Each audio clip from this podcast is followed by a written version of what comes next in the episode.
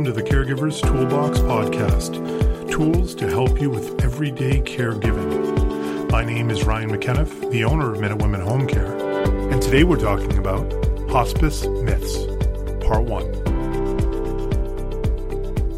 Hello, everybody, and welcome to the Caregivers Toolbox tools for everyday caregiving. In this podcast, we provide tips, education, and information on caregiving and senior care topics. My name is Ryan McKenniff, and today we're going to be talking about the nine myths of hospice. And this is going to be broken up into three podcasts, so this is part one. I have a special guest with me this week. And for this podcast, whenever we talk about occupational therapy and when we talk about hospice, and her name is Debbie, and she works for a hospice company in Massachusetts. How's it going, Debbie? Great. So before we get into it,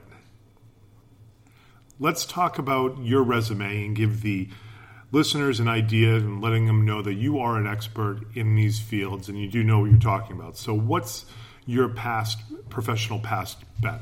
Okay, I started my career in occupational therapy as a director of a contract rehab company. Did that for a little over 15 years. Decided I was ready for a change and moved into the hospice world where I've been for the last four, little over four, um, as an account manager. Excellent. So basically, what you're trying to say is you know what you're talking about. Yes. Excellent. Most days. Okay, well, let's get right into it then. Today's discussion is going to be three out of the nine myths of hospice. And the first myth that we're talking about is that death is imminent with hospice. So tell me how this is a myth and, and why it's a myth and what your t- thoughts on it are. Okay, so most people, and I hear this on a daily basis, believe that hospice is when somebody is actively dying or death is imminent. And in fact, hospice care is meant for the last six months of somebody's life. And obviously, it's not an exact science, there's no crystal balls, but there would have to be two doctors would have to certify that if a person's illness took its natural trajectory without aggressive treatment, that that person would probably pass within six months. Um, that being said, we care for patients for a lot longer than six months because death is a process. It's not just one event. And so, what is the last kind of thought on the idea that death is imminent and that being a myth?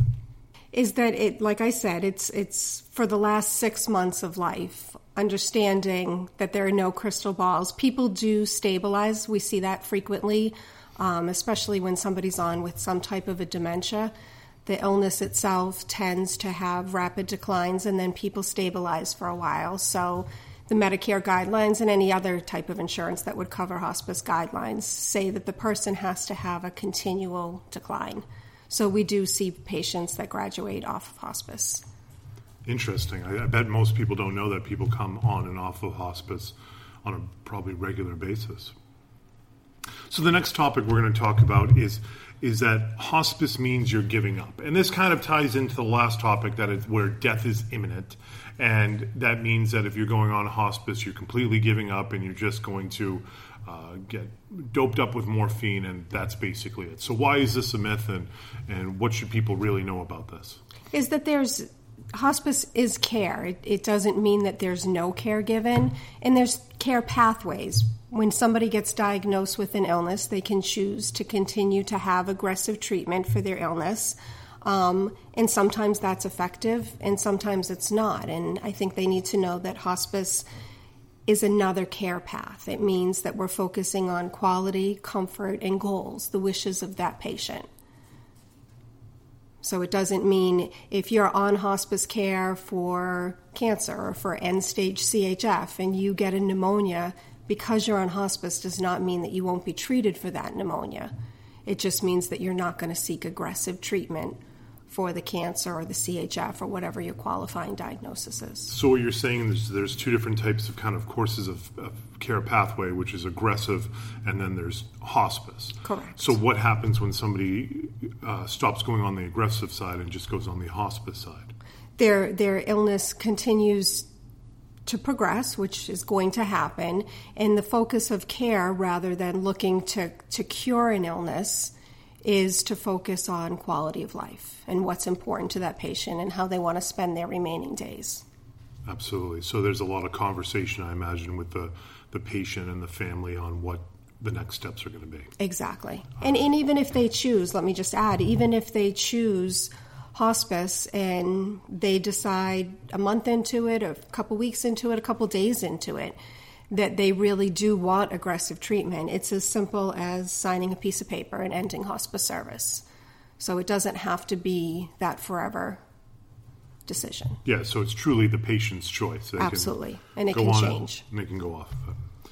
And so, kind of the last one that we wanted to talk about in this podcast was that hospice is a physical place um, where people think that they go to. So, why is this a myth, and, and what is the actual, uh, what is the reality of, of this myth?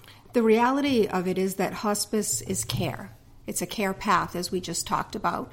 There are such things as hospice houses, um, which is a physical place that people can go to, but choosing hospice doesn't mean that you automatically go to a hospice house.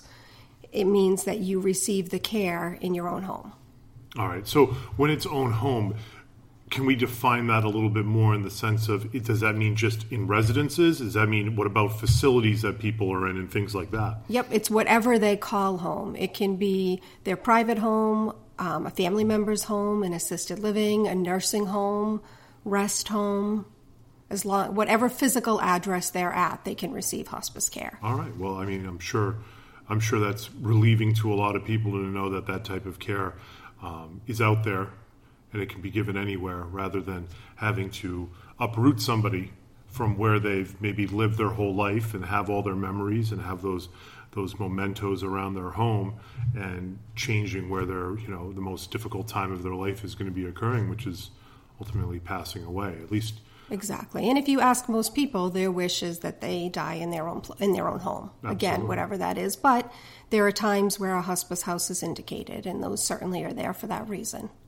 Absolutely. What would be a reason that a hospice house would be indicated? It might be that the person's care can't be managed at home. There's pain, there's agitation issues that aren't being managed well, um, and they need that one to one attention more frequently. It can also be that the family you know it's it's a lot to care for somebody in those very last days and sometimes though families try they're just unable to and that might be a time that hospice would hospice house would be indicated excellent excellent well this is going to be our first part in three parts about the different myths of hospice. Debbie thank you very much for taking the time to give us your insight. My and, pleasure. and thank all the listeners for listening to the caregivers toolbox tools for everyday caregiving. Our podcasts come out every Tuesday. So thank you very much for listening and have a great day. Thank you for listening to the Caregivers Toolbox podcast, which is brought to you by Minute Women Home Care Services, located in Lexington, Massachusetts. Call us at 1 844 Best Care if you have caregiving questions or needs. For comments regarding the podcast, find us on Twitter. Our handle is at MW Home Care. Thanks again, and we look forward to hearing from you.